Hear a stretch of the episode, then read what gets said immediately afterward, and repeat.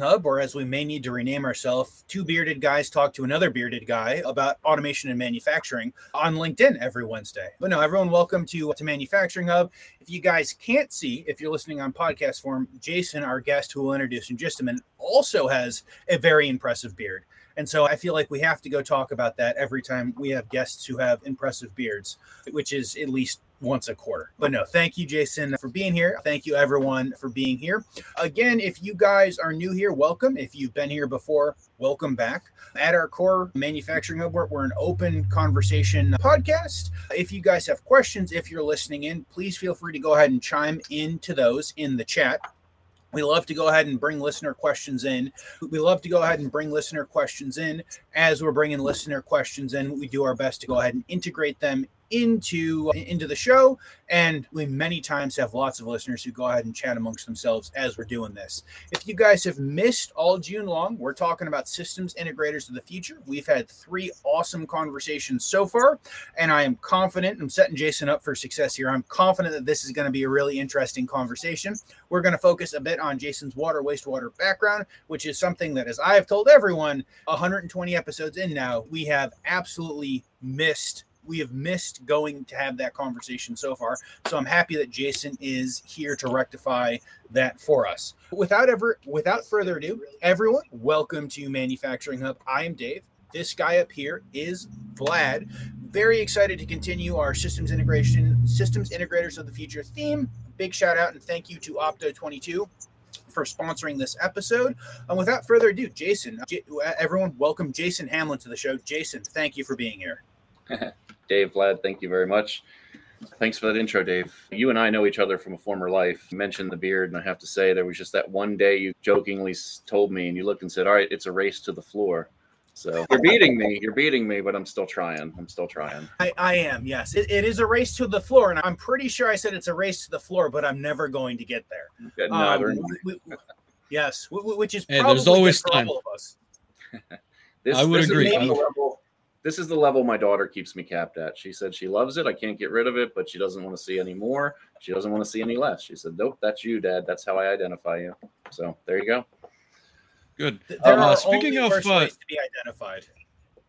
Jason, speaking of previous lives and earlier experiences, if I can ask you maybe a bit of an introduction, how did you get into automation?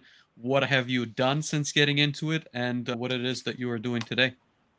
Okay, fair enough introduction i would be remiss if i don't share a little bit of a story.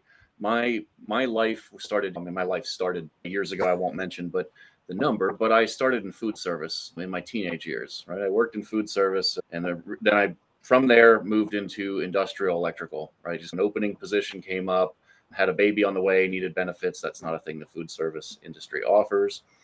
But i bring this up because i have to say this story. My oldest daughter she's She's now 22, graduated, getting ready to work for National Park Service. Go her. She was eight, nine years old at the time when she made a comment, maybe a little older than that, but she made the comment, Dad, I worked in food service, went industrial electrical, went into wastewater and controls. And she said, Dad, your career path has followed the digestive path. You went from food service to wastewater. So you wanted corny dad jokes and toilet humor for this podcast. I'm throwing that out to my daughter, Allie. But, I love it. yeah, how I got into it, I started in the electrical trade, right? That really, sorry, Dave. I started the electrical I'm dead, trade. Jason. That's, that's, where it came from. Industrial electrical, I did that for, I mean, it was 11 years in the field. Got my journeyman's card, still keep it, still maintain it because I earned it and I was proud of it. There came that time where pulling big, heavy wire wasn't as fun as sitting on a bucket and terminating small wires in a control panel. So that's that was my first exposure to PLCs. I was wiring them from the field side. Right, I was bringing instrument wires in. We did instrumentation. Our particular company did. So I'm used to installing them, calibrating them, setting them up. I was afforded the opportunity to start going to some classes that they had put on and had at the local community college and through apprenticeship opportunities. So I came through that side of the trade. While still with that company, they pulled me in the office. I learned estimating and project management strictly from a contractor electrical side before I really started to heavily learn control work from the point of selling it, installing it, not as an integrator, but as an electrical contractor that did the full service of everything.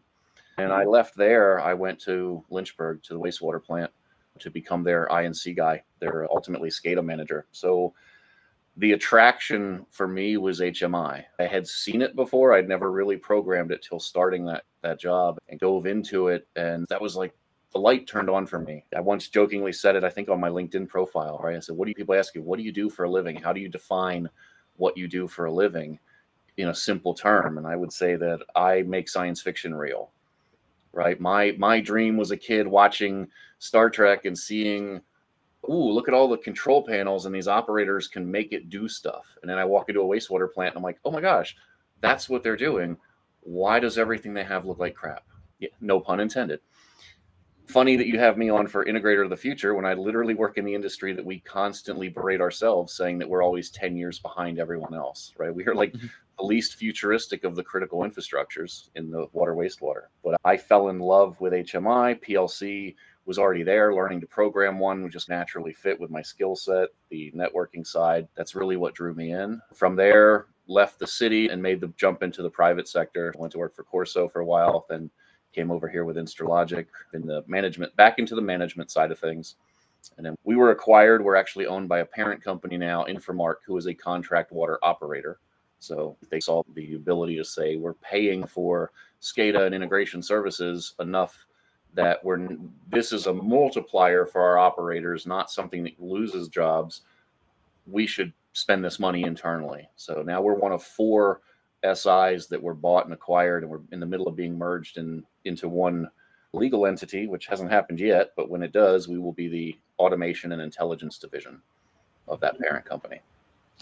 So, Jason, I have a number of questions. If yeah, I sure. may uh, like one important interesting i want to say path for me is climbing that stack. So you've definitely worked on field devices. You've learned how to program plcs hmis scada systems mes probably at this point as well.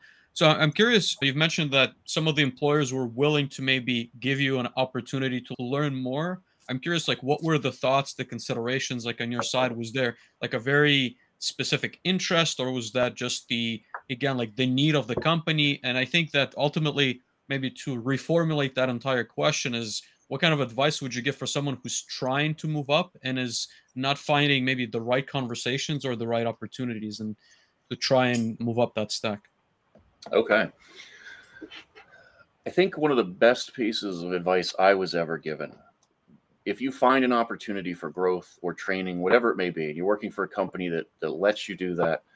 So I just saw the comment that popped up. Somebody worked in the Ericsson factory in Lynchburg. Way to go. I know that facility well. My mom used to work there too. So maybe we know each other. When you're at a company and you have an opportunity for training, you see a class or a course or something you want to do, and you go ask your manager, can I take that class? Can I do that? Sometimes you have to sell. Sometimes you have to convince them. I certainly had a lot of times where I had to say, no, there really is a tangible benefit. Please let me do this. The best piece of advice I ever got, and I found that it worked well, is as soon as you came back from that training, you make a point to send a thank you to that person that let you do it, right? You send a, hey, thanks for letting me go one step better. And I actually used to joke about this with the ISA. I'm still a member with ISA, and I would go to their conferences. I would always joke and say, I'd come back and say, Thanks for letting me go to this training. We actually learned X, which I'm going to start being able to implement here, or we learned Y. That's going to help me solve this problem. That that was a probably the best advice I ever got because that really made the, my management immediately said, okay, there's real value. He doesn't just go to these training events for fun or to do whatever he wants or to goof off and drink beer. Certainly those things happen, but that wasn't the primary reason. And flip side of that, right? You actually are personally investing in yourself. If you want to grow your skill set, find those opportunities, do what it takes to get them, and actually take them legitimate and serious. Not, you know, showing up at a conference just to meet a bunch of people and drink beer is not helping you or your employer, and it's certainly not advancing you. So yeah, I would definitely agree. There needs to be. Yeah, I would definitely agree. There needs to be some give and take. And I would say, like earlier on, as an engineer, me too, I would not necessarily communicate the benefits to the employer. And I could certainly see, like, now the value in doing so. So even though you learn a lot of good things for yourself, they might not be aware of, or I guess, like, your team in general may not be aware of what you are now able to bring back from yeah. the training conference, like whatever it may be, right? Like they, they offer different value, but it is important to make it clearer in order to get those more opportunities. Yeah, so I definitely resonate with that point. And so I guess like today, if I wanted to bring us to what you're doing in the present day, could you paint us like more of a picture of what does the integration for wastewater like treatment facilities like in general look like? Is it very different from what you've seen, let's say mm-hmm. like a course or other industries? Like so I'm just trying to understand what that looks like for you today. Okay. Most people I think most people in our industry like to say constantly, and we have to do more with less. We have to do more with less, right? We don't have money. We're underfunded. I've heard that a bunch. It's funny because I went to a conference one time and I sat there and talking to a coworker who was, or sorry, a coworker, was talking to somebody who was there with me, and he said, "Don't tell me that your industry doesn't have money. I've been to wastewater plants. I see all the Allen Bradleys and the Schneiders that you have, and I work at a manufacturing plant, and we use Mitsubishi's." And I just stared at him. I'm like, Mitsubishi makes PLCs? And he said, Yeah. And I'm like, How much are they? Oh, they're a fraction of the cost. That that's cool. How many people do you have that can program them? Everyone that works for our plant that we trained. And I'm like, cool. We don't have that in water wastewater. Most facilities aren't lucky enough to actually have an onboard I&C guy or somebody that has PLC training, right? It, really? That's a mid to large size plant. The small plants don't have that at all. They're reliant on integrators. So what you're going to find in water wastewater, it's not that we don't have a lot of money, but they tend to be very focused on what they buy and they're buying for quality, they're buying for long term. Now, I'm not trying to pick on any of those vendors and say that they're the best or not. I certainly know one of them's given me such a headache with uh, supply chain issues right now, but they'll tend to gravitate towards what they know. And we are unlike any other industry I worked in, we don't have NDAs and we don't have all these disclosures. You think about a manufacturing firm and they make a widget. If they make their widget better than everybody else, that's their competitive advantage. They don't want to tell anyone. A water treatment facility, if I find a better way to treat water, I want to tell everyone around me because who cares, right? I'm not competing with the next town over. We're both making a product that people need to survive. So the open sharing exists in a way that doesn't really, I've never seen in any other industry that we're more than happy to talk about. This plant treats water. Hey, we found this out. There's pros and cons to that, right? That means that plant superintendents and operators tend to quickly make a decision. So I've seen a, a particular instrument vendor come in, put in their instrument. They couldn't get it working within two weeks. Plant operator said, Yep, this thing's piece of junk. Told all his buddies, You won't see that instrument anywhere in that region, right? Any anywhere in that surrounding region, nobody's going to buy that because this one guy had a horrible time with it, and that has spread word of mouth. Flip side of that, yeah, I don't think I've heard of that in any other industry. I'll be honest with you. I, I, and I guess I'm just trying to dig in and maybe understand that a bit more. But so you're saying there's like a consensus of what makes the most sense in terms of hardware, software. Is there sharing of like code and repositories? Mm. Like to what extent does it go? Yeah, code probably not as much, but process, process knowledge, mm-hmm. how they're mm-hmm. treating, how they're doing stuff recommendations certainly. Uh, like municipalities when i was at the city we weren't allowed to put our name behind any form of recommendation. We could vaguely say we use this. They always did you know, had to do a legal dance for case studies. But internally talking with other utilities we were pretty wide open. They'd call and say hey what's your experience with xyz and we oh right away here's what sucks here's what's good here's what's you'll start to see pockets right? You'll go and see them you'll go to a wastewater plant, see Allen Bradley. And then as you spread out, you may see more and more Allen Bradley in the counties or states that are surrounding that area. You move to a different geographic region, and suddenly every plant's running a Schneider Modicon. And you're like, that's interesting. A lot of that is based on two things. One, this product works, they know it works, so they tell their friends. The other thing you're going to see is the integrators that, avail- that are available to support it, right? So I trust this integrator that's who I'm using.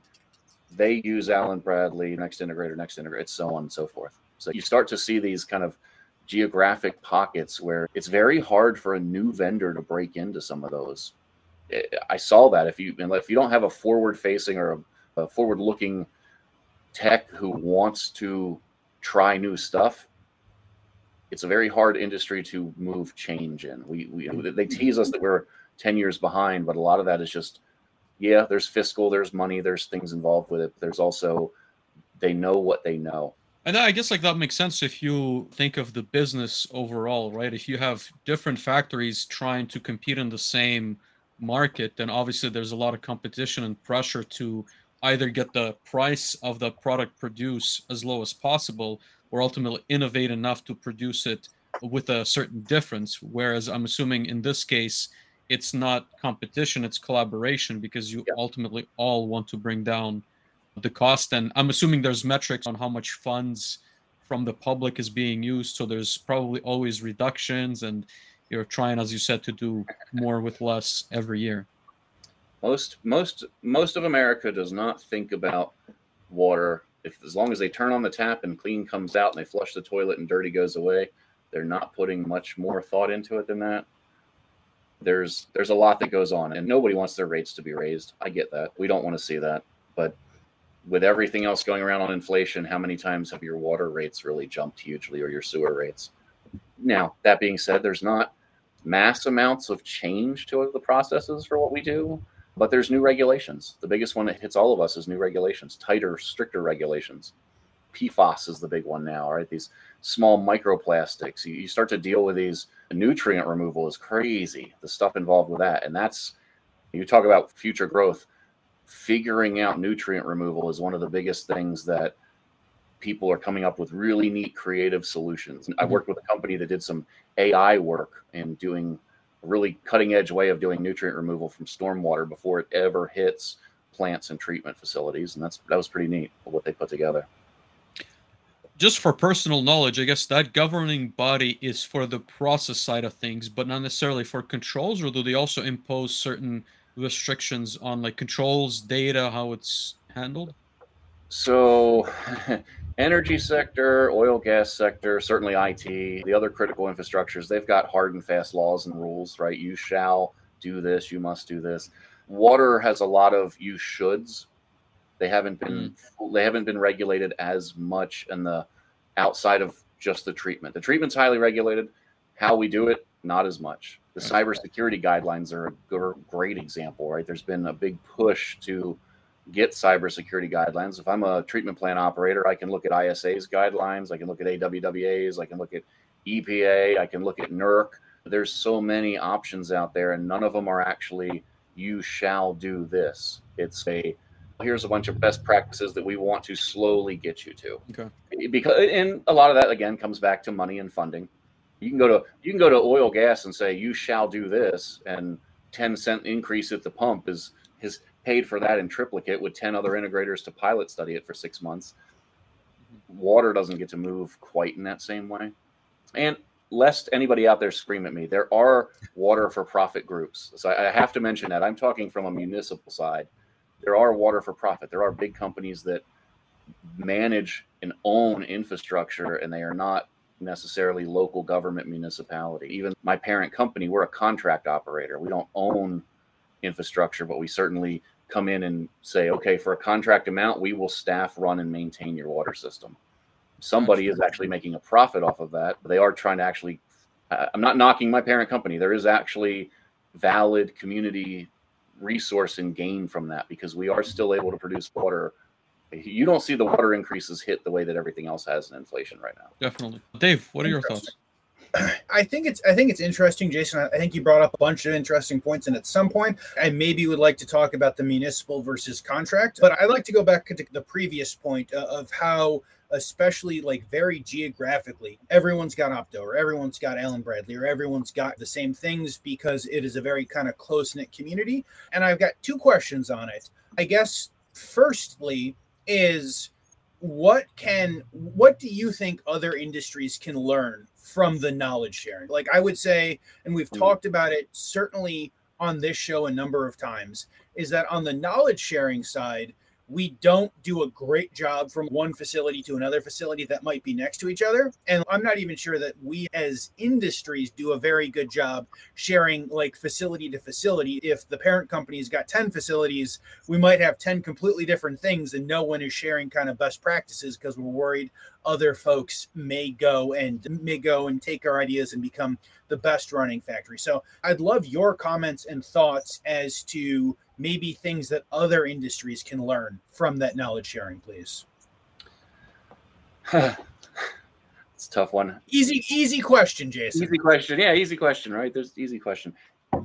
There's always something to be gained by knowledge sharing. There always is. There's yes, yes. I just see the guy saying that. Yeah, I've seen public facing utilities on Shodan. Yes, there are. I can name a bunch right now off the top of my head. Um, there's some scary stuff out there. Back to your question though, what can other industries learn? There also comes a bit of what's your actual goal? Because if your actual goal is to make a profit, you probably aren't learning. You, you probably aren't benefit. You aren't benefiting anything from sharing. You don't want to yep. share. You want to make a profit. You could learn something from someone else sharing to you but that doesn't help your bottom line. But if you're mm-hmm. if you want to be more customer centric and you say, how do I better serve my customers? Now finding a peer industry group where we can share and let's figure out how to work around the NDAs or don't give away the trade secrets, but if we can find a better way to collaborate to make a better product for the end user, yeah, rising tide lifts all the ships. I think there's mm-hmm. actually ways that even in the manufacturing world, even in the competitive world, food service, I mean, a pharmaceutical, that's probably just never going to happen. But food service at least could say, hey, let's share. Let's look at this and figure out what things can we talk about. Can we manufacture our food and our products less expensively, make them healthier? That's a concern. We could find a way to do this together and all of us do better. If I want to paint my perfect utopia, but I would say Absolutely. I think it would take a governing body that pushes that idea. I really, yeah. I guess like I would struggle to find a reason if I'm, let's say, if I own that IP and those trade secrets that could make me better as a company. There's not that much incentive to share. I understand definitely that if we all do better, then the industry does better, and hopefully we all profit. But I think it's it takes someone external to orchestrate that, in my experience. I guess let me make the counterpoint to that of almost every facility that we see is struggling with the exact same things, right? They're struggling to hire and retain workers. They're struggling to get people through the door. They're struggling on all of the technology sides, all of the people and process sides of things. And so I think that the counterpoint to the IP that Vlad and Vlad, I think that's the argument that most facility owners and managers would make is the if we go share our knowledge, maybe we don't have to learn the hard lesson 10 times. Maybe we only have to learn it three times, and then we can go listen to the folks down the street who have solved it. And maybe if we do a good job, we will go solve all of the people issues along the way. So I think it is something that more industries could certainly learn from the water wastewater industry. And we've got a, had a bunch of comments on here. Rob has got a couple of comments talking about how he's surprised that water wastewater hasn't fallen under the TSA umbrella like like oil and gas have. I would imagine that as soon as people stop having fresh water to their house, Rob, other governing agents would go from "we should do this" to "we shall do this," and and then folks like Jason are going to have a lot more work of going to figure out how to make the we should to we shall a reality for for more for more groups. Uh, J- Jason, I'd like to continue down that thought, right? So you were saying how th- these groups are, are very tight and very interconnected. I guess I would love kind of your thoughts of if you're a new systems integration company you're looking to break into the water wastewater arena in an area. And, and we'll just say? Let, let's pretend this is not the mid-atlantic where i know jason spends a lot of time working. But so if you're not in the mid if you're in the mid-atlantic just go skip like three minutes ahead. But what would your recommendations be? How, how can people get into some of these closer knit industries some of these closer knit communities? Quick hello to brian mast. We know each other from isa i see his comment there. Engineering firms in areas also make standard stuff happen, right? Yep, I agree with that. So you may have a whole bunch of PLCs in the same. I know that we're going way backwards, but a bunch of PLCs in the same area because that engineering firm is what spec them all out for that area. But to answer your question, actually, because I saw Brian's name on there, I'm like, hey, I know you from ISA. Trade groups, trade groups, right? How do how did I get connected? Why do I know people that I'm seeing popping up in the comments, and why do they know me? Trade groups I plugged into the ISA's water wastewater division. I plugged into that kind of helped really build my career mm-hmm. in water wastewater because I made solid good friends there. Connections at the conferences, start to talk to these people, start to meet them. Yes, I was already working in the water industry, but if I were a if I were a young and new integrator, going to some of these type of shows or AWA is one, WEF is another one. WEFTEC is like WEF's largest show, giant water conference. Go, just go. You don't even have to exhibit. Go, spend time, meet people, make connections, but find the local regional shows, right? So our area in Virginia, ours is Water Jam. When Water Jam is put on, that's AWA sponsoring. That's a great opportunity for a young integrator to come in and hopefully exhibit or do a presentation, get to meet some people. That's probably one of your better ways to break in. Mm-hmm. Showing up and knocking on the door at a facility is like probably the worst way. It could happen if it's a numbers game, it's cold calling. Door to door salesman used to be a thing, so perhaps that could yep. work. But uh, no, I can't say enough on the biggest way is connecting through the local organizations. Absolutely. No, I think trade groups are really good. I think they're very good to just go meet people in person and face to face in general, almost regardless of what industry. Cold calling does work. If it didn't work, everyone would stop doing it. But I have to imagine if you would have found Jason of, I don't know, six or seven years ago, and you try to go knock on the door of his facility to try to go have the conversation of, hey, Jason, can I go help you with this thing? He's probably got, I don't know, 50 other things that he's trying to get done today so that, that he can go home with that. And it would be a difficult conversation unless you're immediately solving a problem he has. Yeah. But no, so I guess we, we talked briefly earlier about municipal water wastewater versus more what's the other word? Do i want to say corporate? Do i want to say privately owned privately run? What is the correct industry term? Can you tell us and maybe explain a little bit of the differences? Yeah yeah i'm going to tread careful lest i start naming competitors and doing all those types of things. But there there are certainly for-profit groups. There are okay. you can have a municipal right the local mm-hmm. city or local county that manages it themselves then you can go to an authority, right? So a water authority is mm-hmm. more like a self-funded group, maybe okay. bigger, may have a region, but now that is like operating as a separate entity. And then from there, there's a lot of weird ways that they structure these things. But then you can jump into really just don't want to name names, but I've got friends that work for some of these groups. I, I think like American Water, I can say that because everybody knows them. They're all over, especially in Pennsylvania. Like they're huge. They own. They now come in and buy. They own the infrastructure, right? They these groups will own the pipes in the ground. They'll own the tanks and they'll do what they call rate case studies where they'll invest money into building up a facility or building something up. And then they use that to justify the, we beefed this up for you to give you a better quality product. We need to increase the rates. Okay. The municipal side of things, that tends to be much more like voted on by city councils, right? Okay. We want to raise the rates. Do we want to raise rates? The same town council that's deciding if they want to raise property tax is also deciding if they want to raise rates. And they have to address and deal with their citizens and their citizens are the ones that aren't going to want to have all these increases.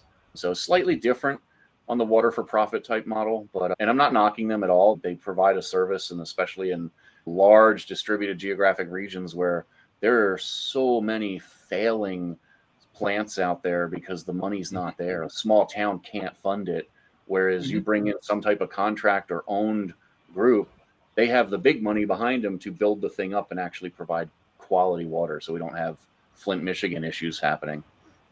So I'm by no means knocking them, but it is and it does become a different mentality. This the town yeah. worker is not for profit. They're just showing up to do their job. The mm-hmm. profit worker is held to the metrics of a profit business. Interesting. Yes, I appreciate that. It's not something that I knew. Again, it's not a conversation we had. We certainly aren't trying to walk you into dangerous territory uh, when it comes to that. So I appreciate the explanation. Vlad, I imagine you've got some questions. What are you thinking? I guess I just wanted to make sure like I understand. So a private entity is ultimately just providing the service and sometimes the infrastructure and is rated so I guess the government municipality like whatever that is will audit what is, let's say, the bottom dollar cost of, let's say, a per liter or per gallon or 10,000 gallons of water, and they would drive that to be similar to what others are providing. Is that a, a general understanding of how that works? Yeah, that's a general understanding. That's they're usually contracted. They're usually long-term contracts. Again, these things can be structured of so many different ways. We won't get into contract discussions, but you can I'm a small town. I cannot afford to manufacture water effectively anymore. I can't staff it. I can't build it. My pipes are failing. That's I have a hundred year old infrastructure. I don't know what to do. This company comes along and says, we will take this over for you. You pay us X amount over the next 20 years and we reserve the right to run this. Or they'll come in and say, We're going to take this over. You contractually say that we own this. We will buy it from you. Here is money we'll hand to your town, and we can do whatever we want. And in the fully owned model, the town now is completely absolved of it. There's agreements that they're going to maintain certain standards and hit quality and do everything they need to do, but then they have full control of their rates. In the others, in the more contracted ways, it's more of they'll come in and staff everything and the town is paying them an amount and then they go back to renegotiate after the if they sign a 10 year contract you're getting that for 10 years the mm-hmm. rates are locked in and controlled so there tends mm-hmm. to be a it tends to be a actually pretty decent value for that or some of them have a 10 year contract where they'll build in we can ask for a rate case every five years or every two years or something to that effect so at least escalation is now controlled when i worked at the city one of the big fears was we don't want a private entity to take it over because we'll, they'll just do whatever they want and run rampant. That's yeah. all I knew working in that particular spot. When I've come out into the private sector world and seen how it works, it's actually most of them aren't doing that. They're generally not taking advantage. They're too big. If they were doing that, people would know it. They're hmm. not taking advantage. Do they spend a little more, do things with their money that's different than a nonprofit? Sure. But not to a negative. Fun fact: You're talking about the regulations. Fun fun fact that most people don't realize: wastewater is more heavily regulated than water, and I will tell you why. Wastewater water self polices. If you turn on your tap and you are not getting good quality water, you're going to throw a fit because it's right there affecting you. But if you flush your toilet, 9 mm-hmm. times out of ten, that's affecting somebody far away. Case in point, if you're Lynchburg that water, after being clean, discharges to the James River. If we discharge bad product, Richmond deals with it, not anybody in Lynchburg. As long as they flush the toilet, it goes away. So the regulations are tighter because we now have to protect an entire environment that is outside of where we are. Versus if the water was bad, the people are going to be throwing a fit and come at you with pitchforks. Interesting. I've never thought of I mean, it. I'm not saying quality standards don't exist, and I have lots of people that argue quality standards absolutely exist. But yeah, wastewater tends to be much much heavier and tighter regulations. It's it is a lot easier to produce clean water than it is to clean up dirty water.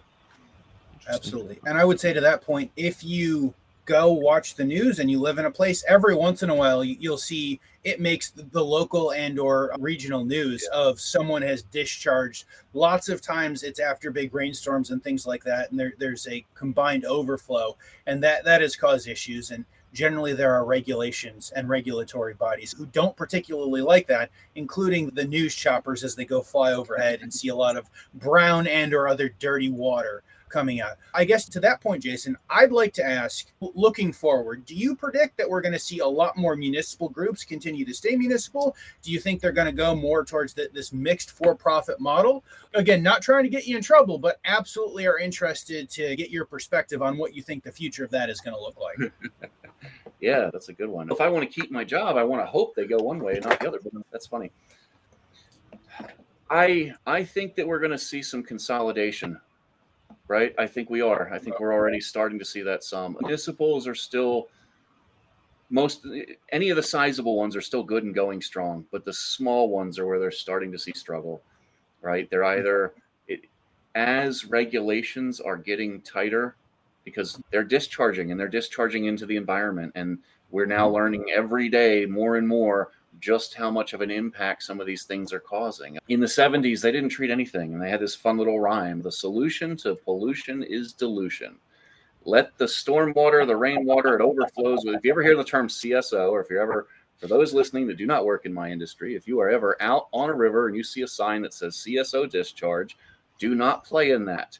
If it is raining, stay away from it. That is combined sewer overflow. That is very prominent on the East Coast. As we moved more westward, they've gone away and they separated them more and more.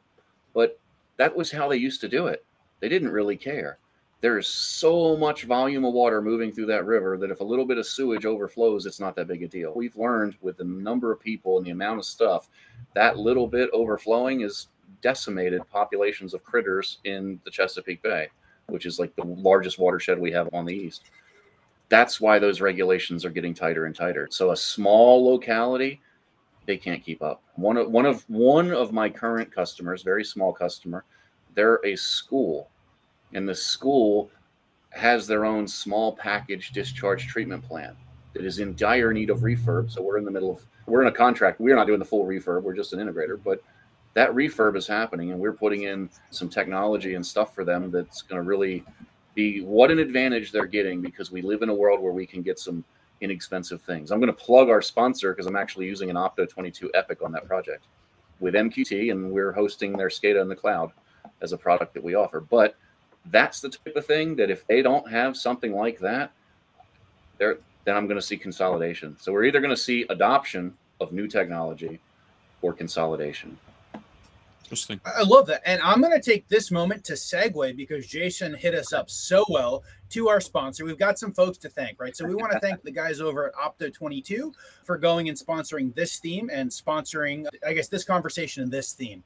Opto 22 is a California based privately held manufacturer of industrial automation hardware and software. They've got nearly five decades of experience with an installed base in the millions at thousands of customers worldwide and are known for highly reliable, mission critical USA made products backed by lifetime warranties.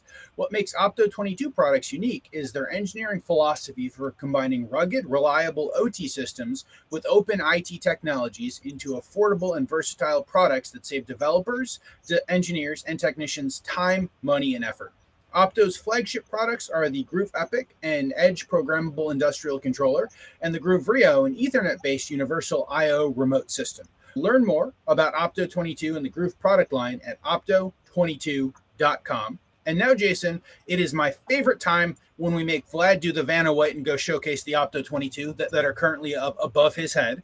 Thank you, Vlad. We've got the groov RIO and a groov EPIC up there doing a mm-hmm. bunch of awesome things. I, I, oh. I, can show off mine. It's right next to me. Just saying. Oh, v- very nice. I've got one, but it is currently buried in a place that I can't showcase, and I have once again missed the opportunity to do that. But no, thank you for everyone at Opto 22 for sponsoring this. Yeah, for sponsoring this theme and, and all of your continued support of the show and of the community. No, Jason. So I think that th- this has been really exciting. I really appreciate all of the background knowledge. Again, I promise, Jason, go- going in that that we as a show know very little about it, which is why I feel like we've got so many interesting conversations that we've come up from the water wastewater theme and topic. I'd like your perspective because I know you've worked in a little bit of other places, a little bit of other industries. From your mm-hmm. perspective, what do you think wastewater does like exceptionally well on the integration side? What do you think that maybe w- the wastewater integrators can learn from other industries? Oh, there's a I think there's a lot we could learn from other industries. It other industries are our testing and proving grounds, and that's amazing. Because we joke that we're 10 years behind, we're not really 10, it's probably more like five, but the industries that have money. Actually, Alan Ray, good friend of mine, mm-hmm. Alan Ray and I, he was instrumental in trying to start this cross industry collective group with actually with inductive automation. And we were on that board together for a while. It's COVID kind of slowed a lot of stuff down. But that dream we both shared that there is so much value in bringing multiple industries together to bring this collaboration because one of the things his particular industry oil gas had money to test and mm-hmm. to r&d and to say hey let's try things.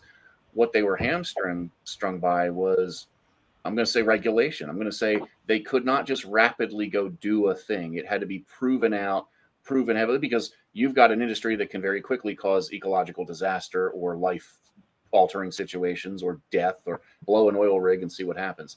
So they don't get to just go test something. And i'm not saying that we're loosey goosey in the water side but we certainly have a little more freedom and ability. Most of the facilities out there, we still have ways to automate or to manually run our processes. We most mm-hmm. every plant and operator has some form of procedure or mm-hmm. brain trust knowledge to figure out how to run that facility. Try that in a manufacturing environment. It's not going to happen. You, you can't do that. Try that in a petroleum distiller. You you can't run a stack in hand. That doesn't happen so we have a lot more ability to prototype some things or try something out because we can buy time. We have hydraulic shock. Hey, I want to test this PID control. I want to test this. Hey, a buddy of mine in oil gas found this really cool product. He told me about it. Can I try it here? Can we set up a sample or a demo? We actually, Alan and I had this crazy vision of, hey, you should send me some things because I can't afford to buy them and I can put them in place. And we never really got to that level, but yeah. But I think that there's a lot we could learn from other industries for standards. Our industry our industry has a lot of standards but they're so wide and varied. And the best thing about standards is there's so many just pick your favorite. We kind of struggle in the water side sometimes right? Now not everyone. I'm not saying all of water in general but it certainly does exist. Oh my gosh that hmis and graphics and plc code is just scattershot and it's all over the place. We're a little less flexible whereas like a manufacturing environment they're used to doing batches, doing flipping PLCs around, saying, okay, here's how we make this process work. Oh, we need to innovate and make more money and do it this way, and we can readjust on the fly. And the wastewater environment was like, we're going to switch from chlorine gas, which is horrible and killing everyone, and move to sodium hypo. Okay, can we rapidly do that process? No, we're ripping out every controller and PID loop and PLC we have because we don't know how to retrofit anything. And, and I'm being in hyperbole here, but we are not modular we are certainly not a modular industry. Jason, I guess I wanted to dig in a little bit more on what drives some of those, I want to say proof of concept slash maybe innovation ideas or projects. I think even earlier you mentioned that there's a new regulation for microplastics, if I'm not mistaken. So is that, I guess, is there regulation and new requirements on the process that then push you to innovate? Or is there maybe like cost savings that push you to innovate? What does that maybe side look like? I don't know that I wish regulations pushed us to cost savings. Cost savings is the that's just what you have to figure out. Regulation when regulation becomes you shall instead of you should, you got to do what you got to do. And a lot of times we have a lot of our regulations allow us to do best available, best practical technology. So we may say I have seen regulations come out to say these are the treatment levels we want but best available tr- technology doesn't exist to get us there. So this is what we're going to do, and we're allowed that variance. It's a EPA says this would be the ideal goal, but the real world says this is all you got. Or somebody says, yeah, I can build you a sensor that gets you there, but not at a price point you can afford. Yeah, that's how that works. I wanted to ask you, I guess, like on the personnel side, and I'm not familiar with, let's say, like the maintenance engineering structures of the wastewater industry, but I think like over the last like couple of years in manufacturing, at least, we've seen a lot of pressure from of increased demand for automation and just a general lack of personnel. Is that something that you also see in your industry, or is that like different? Like, how does that play into uh, wastewater? Yes, yes, we see that. yes, we see that. Anyone looking to get into automation in the wastewater, please email me. We are hiring.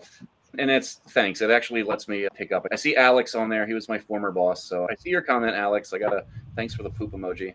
Former boss, still friends. But he also made the same comment, right? The do we see more difficulty getting people into water, wastewater compared to high tech? He says, given the nature of the facilities, that's funny. But I wouldn't say the nature of the facilities, yes and no. Lots of mm-hmm. places can be dirty. A wastewater treatment plant doing what it's supposed to do doesn't smell. Just FYI, when they stink, there's something wrong with the chemistry of the plant. They should not be that that bad of a smell. They might not be great, but they shouldn't be bad. It's not necessarily the facilities; it's the pay. The sad part is for our industry, we're. I have a rock star programmer I'm not going to say his name on this podcast because I know for a fact that he would be snatched by many people at a salary that I cannot competitively give him right now. And that's that is a sad reality. I, I hate that. I know that. I'm sure somewhere my HR lady is probably freaking out when I'm saying this online live. But our we have, we have hurdles, right? There there are more glamorous sides of automation. Certainly, there are more really fun cutting edge things. Most of the used to be that the automation folks were coming out of the electrical background. They came from relay logic. That's why ladder logic programming still exists. Now, now it's structure text. Everybody's a computer science major, and they're coming in. They're doing structure text for the new crop of folks. That's more where we're able to find someone is computer science that decides to do something wild, crazy, different. The many paths that get you to system automation, but there is much more glorious things. They come in, hey, I want to work with, I want to work with the coolest new tools. And I'm like, yeah, that really, that's not saying it doesn't exist in our industry, but it's not the norm. You know, it. Mm-hmm. How many new automation techs coming in are going to have to go deal with RS 485 serial networks and serial Modbus? In our industry, a lot. Commonly a lot. PLC fives are still out there running strong, and they don't want to get rid of them.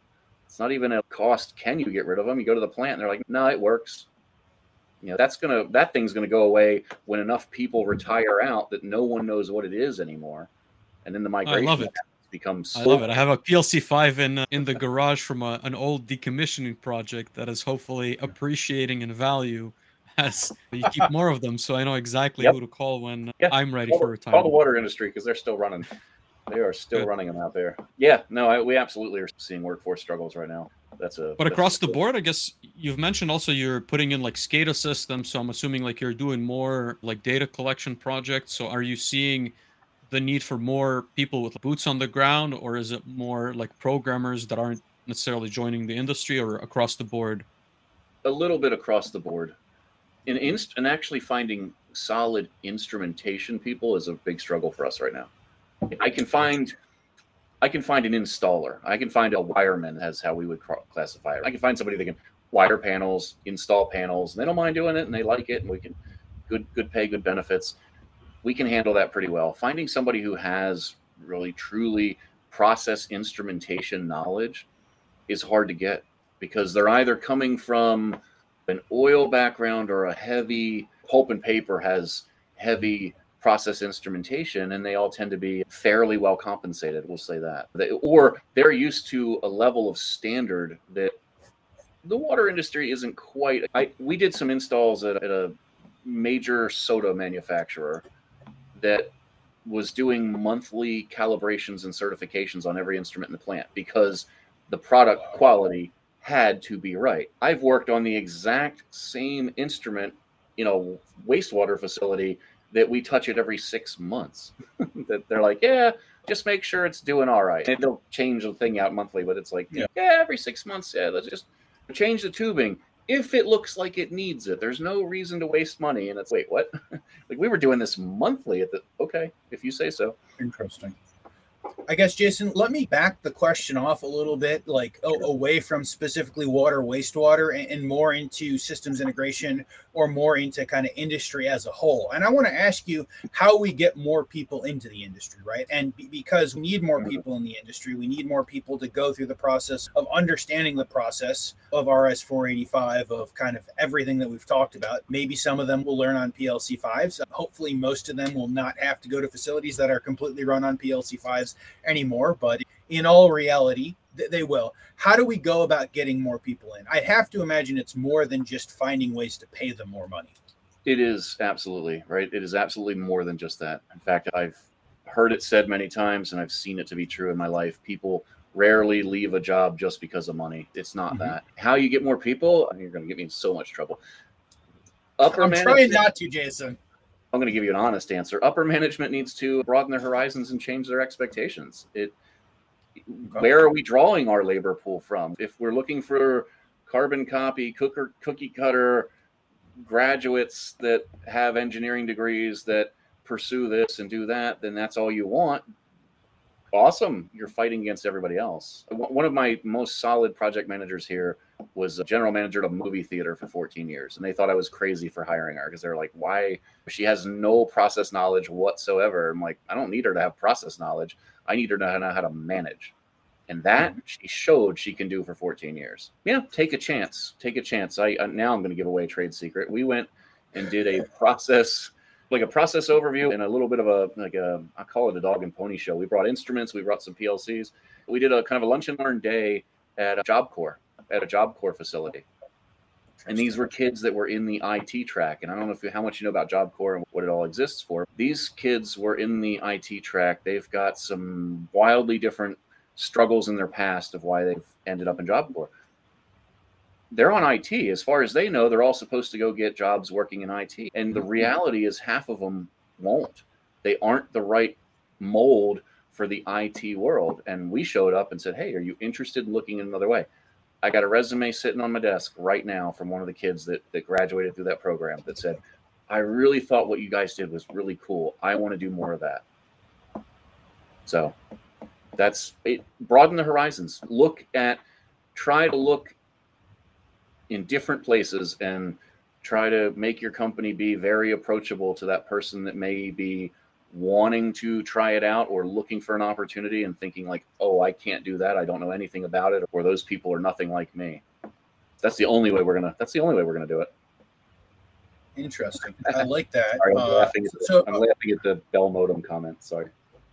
Yes. I think rob is the first person in front of me I know, I love it. It's hard to look at anything else, but thank you to Rob. I think Rob is the first person to comment on both LinkedIn at the beginning of the show and the Manufacturing Hub YouTube channel towards the end of the show. So thank you for that, Rob. Unless we've somehow managed to have two Rob Grahams in the comment, in which case that's actually cool. But no, so I, I, like that comment, Jason. We've certainly had lots of conversations around workforce development. I think that there, there is certainly need to go find people who had perhaps other and different career trajectories or thoughts and go expose them to this. So basically, every time we go talk to an engineer who's got a college engineering degree background, including including Vlad. The comment is, "Hey, these PLCs, the, the, industrial stuff is really cool, but I had one class about it, or yeah. it was like a passing comment." Some we see more of it, especially on folks who are on the mechatronic side.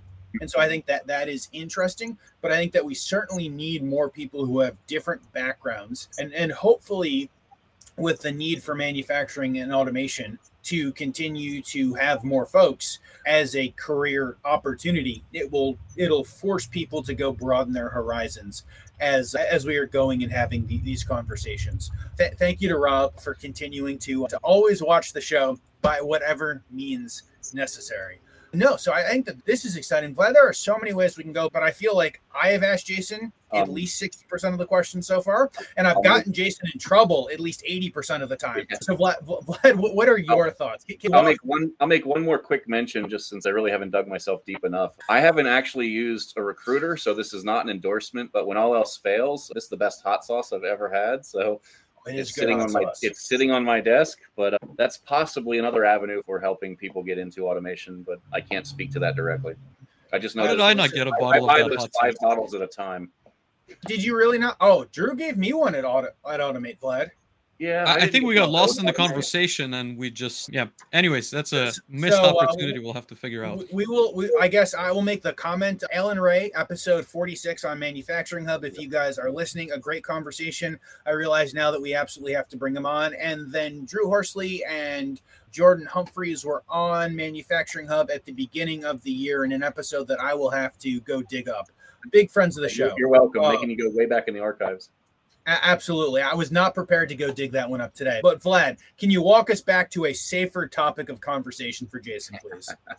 I don't know about safer, but I do want to understand a little bit more on the technical side of, of wastewater. And again, as someone who's been in traditional, I want to say food and bev and pharma manufacturing, I want to say for me as the controls engineer, the requirements always kind of leaned on the higher speed side and discrete product manufacturing. Mm-hmm. And so mm-hmm. there was a lot of pressure to obviously create more widgets at a faster rate.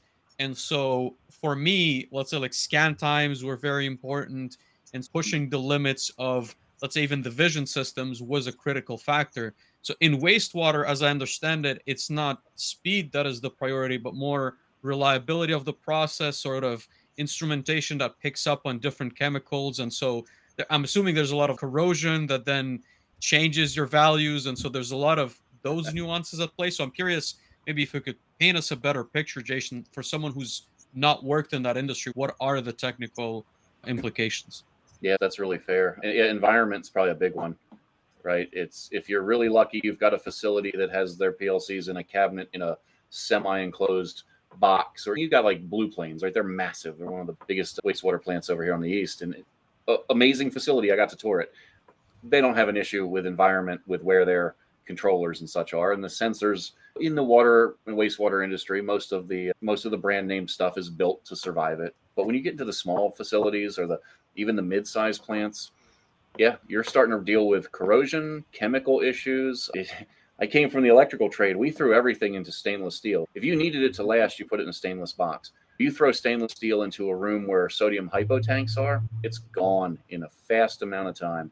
Hypo eats stainless, loves it. It's like its favorite snack. So, yeah, I have watched a somebody put in a stainless enclosure and like, oh, here's what we're putting in. And I just laugh. I'm like, that ain't gonna last. You're gonna have to go find fiberglass. You're gonna have to go find something else. Oh, random one. Ice cube relays in a dewatering process. Hydrogen sulfide gas. H2S loves to eat everything in its brother too, including copper and silver. It just gobbles it up. And I watched a poor electrician changing ice cube relays like every other month because the contacts would get so corroded and eaten up they'd stop working. And that that particular manufacturer sells those same relays. They fit the same base with gold contacts. And H2S, gold is pretty impervious to H2S. And it was like this $2 per relay cost change fixed your work order problem for the rest of your life. So there is certainly a consideration of environment that goes in there. And yeah, you're right. You don't need speed. We don't need scan times. We want reliability. We definitely want reliability. And in a manufacturing world, you usually have people who are their job is to keep those systems up and running. That is not as prevalent in the utility side of things. So you also want something you want it to be robust enough to run without routine maintenance, probably without proper maintenance. It is probably being installed and run to failure in 80% of the plants out there. There's not a maintenance program because there's no one to do that maintenance. Yeah, now you're looking at hopefully your engineer or your system integrator is looking at is it conformal coated is it easy enough for the average maintenance technician to go up to it if I can if i can walk up to it and tap the screen and it tells me things in english every plant operator can work with that if they walk up and they're like okay if it's seven blinking reds and two greens this is what it means they're not going to now they're just calling someone saying hey my thing doesn't work and we get that a lot interesting, interesting. You've also yeah. mentioned like SCADA maybe and the data side. What's the opportunity there? Are you seeing like more facilities mm. being working a bit remotely, providing more information, or what's the drive on the data side? You'll get it. You'll get into my secrets now. So our company, when we come together, I said I mentioned it earlier. We're the A and I division, right? The automation and intelligence division. The intelligence is the kind of the cool side of that. That's the part that I'm starting to get myself more and more into in our new entity. There is so much opportunity in water, wastewater for things like AI, machine learning, big data that exists in manufacturing that people are they're already doing this on the manufacturing world. They're already people are doing predictive analytics to tell you when particular things are going to fail or when these are going to happen. I, have been to conferences five years ago where people were like, "This is the most cutting edge thing. Look, I can predict every bearing failure in the plant by collecting this little bit of data. That was five years ago. You say AI and machine learning in most wastewater plants, and operators look at me, I'm not letting Skynet take over my plant. So that's the view. that's the view that they have. When we have this drive to do more with less, and we really do want to produce water as cost effective as possible, because everyone needs it, it is infinitely critical for day to day life now we have great opportunities to say, can we collect this data? Can we, if we don't have enough staff to maintain and keep equipment, can we at least start to proactively say, that pump's not performing right? Let's pull it before it actually fails and you have a sewer overflow in downtown. And yeah, there's the technology to do that is is available at a cost effective rate. There are integrators other than just us that are doing this. We just hope to do it the best. No, Jason, you don't have to say that. Jason the, uh, and, and Instrulogic are the only integrators. the the sponsor name up here in the corner. I'm doing a lot with their products right now because they they have all the stuff built in that I need. Right, VPNs, secure access, MQTT, all the fun buzzwords. We can say those fun buzzwords, but when I can put a device out there for under a thousand dollars that can collect data and securely move it somewhere that we are hosting that may or may not sound like Amazon GovCloud, that matters, right? Now I've got that's on site, on prem, on US soil data mm-hmm. storage that two, three years ago, you would have never con- convinced a mid-sized utility to let their data go to the cloud. A big utility, yes, the big ones are doing all kinds of stuff. Right? They are much bigger. They are much more like manufacturing. Some of the large facilities out there, they're doing cutting edge and awesome stuff like anyone else. But the small to mids, they haven't been able to. Now we have cost-effective ways to give them tech that they've never been able to have. I mean, it, seeing a guy go to a rural trade show and pull his phone out and open it up and be like, yeah, I see what's going on in my plant and I can turn things on and off manually. Them being able to do that, we're able to help them do that before some of the bigger groups are able. And that's a cool feeling. I that's there's nothing better for me than when one of the customers comes back and he's, man, I pulled my phone out and I was showing these people how to do it, and their plant's ten times my size, and they want to know how the, how did we do that? Uh-huh, I need to change my margins. no, I'm just kidding, kidding, kidding.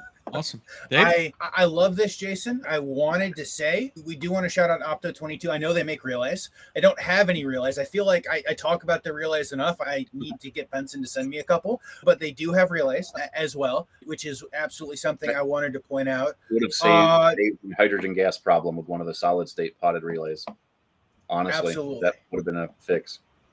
That is Wow, there are just so many places we can go with this, but we don't want to get Jason in too much more trouble. So, Jason, I and I've pre-warned you that I like to ask everyone to go tell us what the future looks like, and I'd like to ask you what you think the future of the water wastewater integration industry looks like. And we don't want to get you in trouble, so it could be mm. like in generalizations. Where do you think that the water wastewater systems integrators are going to go in the next five years? On the trends that I'm seeing now, and, it, and it's going to sound funny to say it while I'm in the middle of it, consolidation.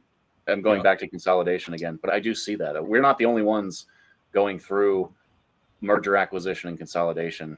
And I say that because, yeah, all right, tread lightly.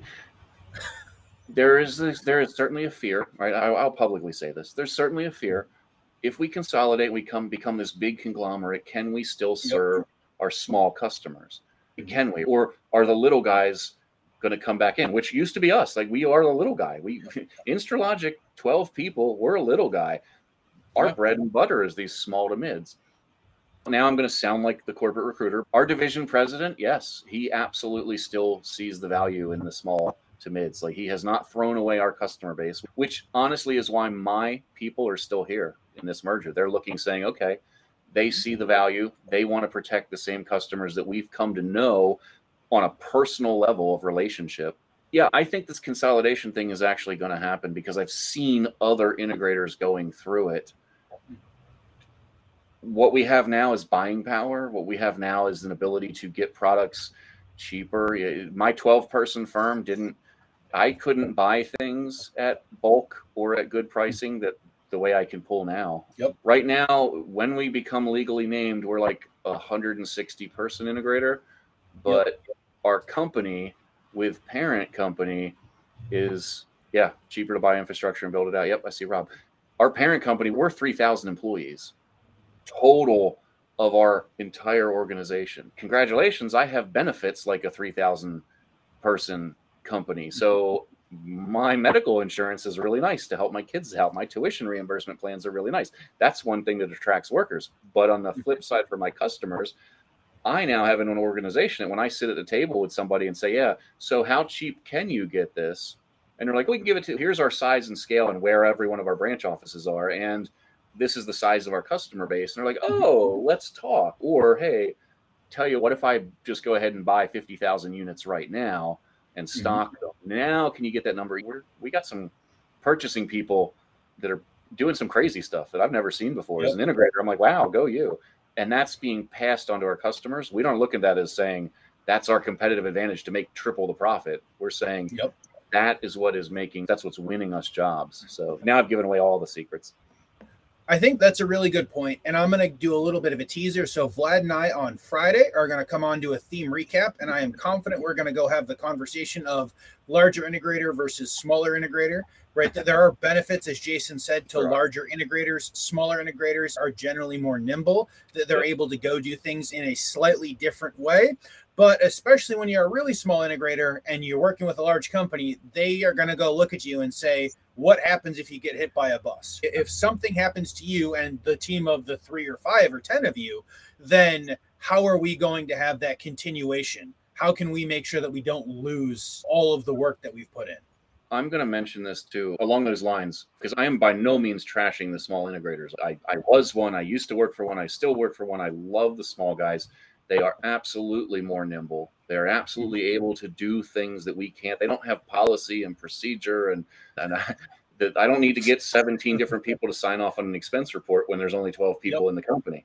The way that we have to do some of this now, and that's fine. But when I say consolidation, don't rule out strategic partnerships either we yep. have worked with other integrators and a and a i'm going to throw his name out there traceroute right because josh who is a josh. good buddy of mine is now i've got to look up josh's episode yeah eh, he's amazing and we have contracted him there is nobody there hands down there's nobody in my company that has the ot network knowledge that he does and we recognize that said hey can we work together so don't rule out strategic partnerships as part of consolidation, but we're seeing it. That's the only way we're surviving supply chain issues and everything else going on in the world. We're seeing consolidation. That's why we're going through it too.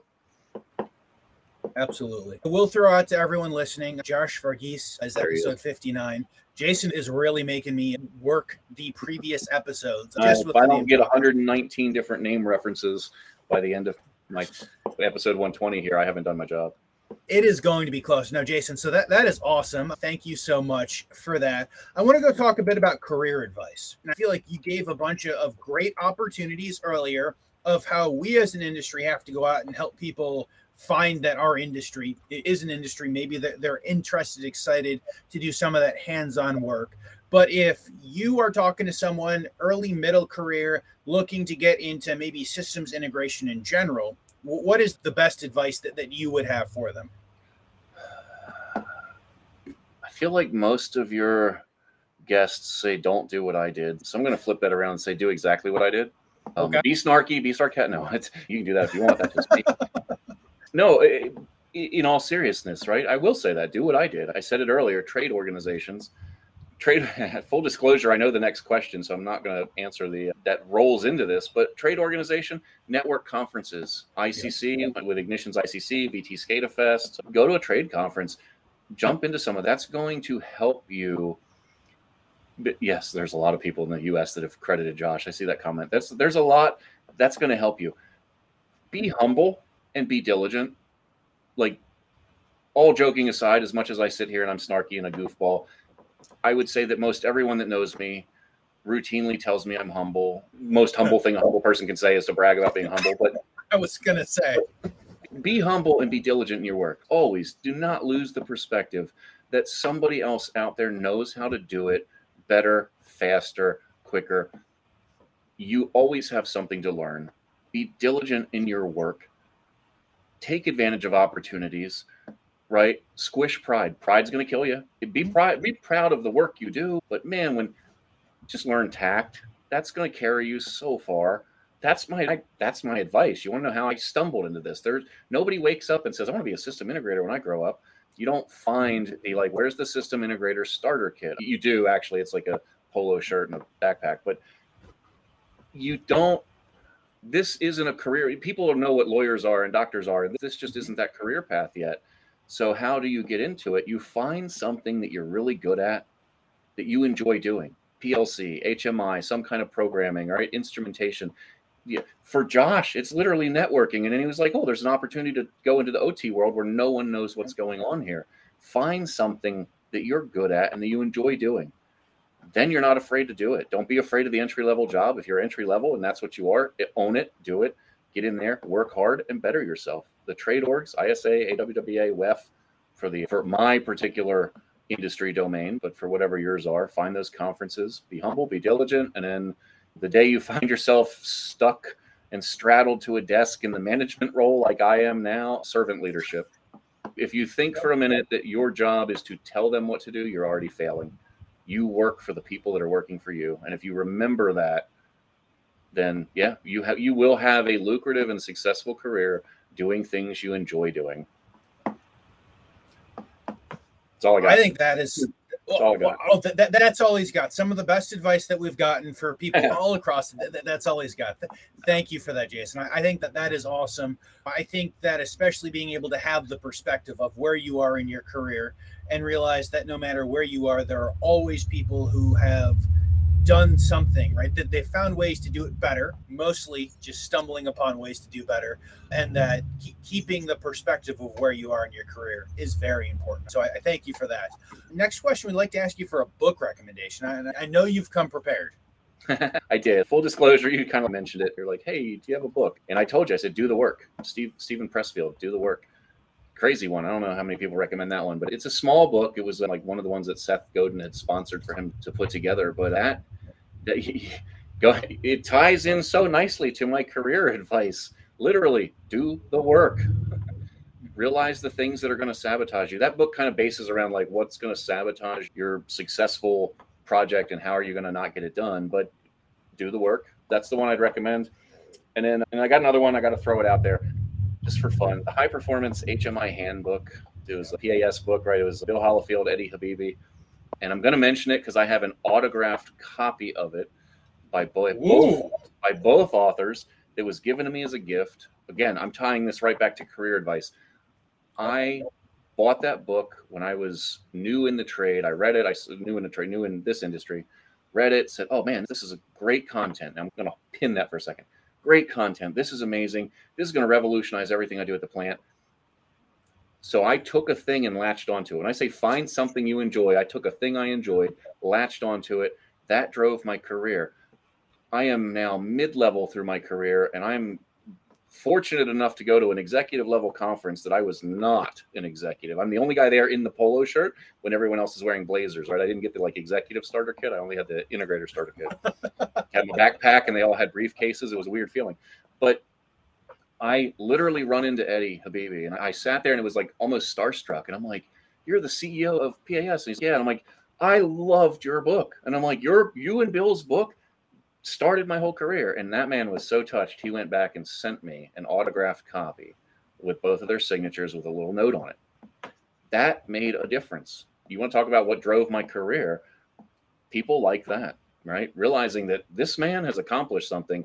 I don't know half of what I think I want to know always be looking up, right? Driving that way. But yeah, I'm going to recommend that book. Now, I told you I was going to pin it. In 2012, that book transformed my life. That book changed the scope of everything I did and how I did HMI. Our company's still like we're 50 50 across all of our business units. We have high performance customers, we have non high performance customers.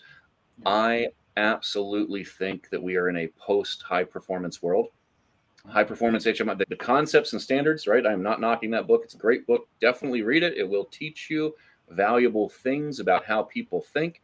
Then take the lessons in that book and think it's 2023. What do and how do I apply this now? Because right now, every operator coming into a plant has a smartphone in their pocket and they can pull out their phone and run a native app. And when Facebook makes a new update, somebody will complain about it and somebody will post and start a new group saying, Take, give me back the old one. And a month mm-hmm. later, it's fine they know how to innately, instinctively run and use these things. And if we can't build our SCADA screens to look the same, then the cognitive workload of a high performance HMI screen right now is mm-hmm. almost as bad as what was before. They're good. I'm not knocking them. They're good, but they could be much more blended and better in the world we live in now. And and, and things are always changing. So there's always stuff to learn. But I'm still going to plug that book because that book transformed my life.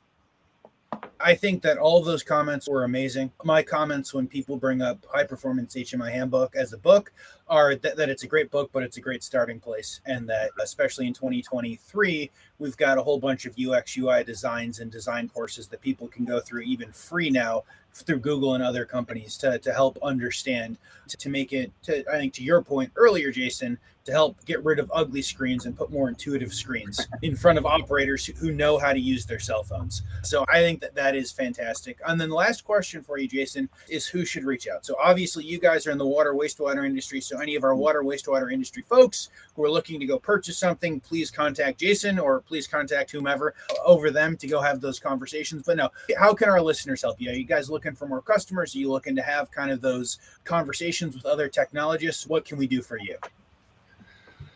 Wow, we have such a gamut of things we offer. What could you do for me? I would like to hire more technicians. I would like to hire people. Definitely have a uh, we definitely have a need. If you're out there and you're in the automation world and you're looking or you're looking to break into water wastewater automation or you want to change a pace, yeah, by all means hit me up. By all means anybody, feel free email me. I rarely give away my cell phone, but I always give away my email. But I will say Lisa Jones and that's just lisa.jones, like it's spelled, like it sounds, at inframark.com. She is our HR liaison for the A&I division. So if there's anybody that's actually directly interested, you can send her a resume directly and say, hey, Jason told me to kick this to you. It will not be filtered through AI. She will actually get those and she will look at them. And so, um, yeah, and then and, and if you're if you want us for a customer, yes, please hit me up. Perfect. But you guys are you're mostly in the mid Atlantic, or the company is larger than that at this point?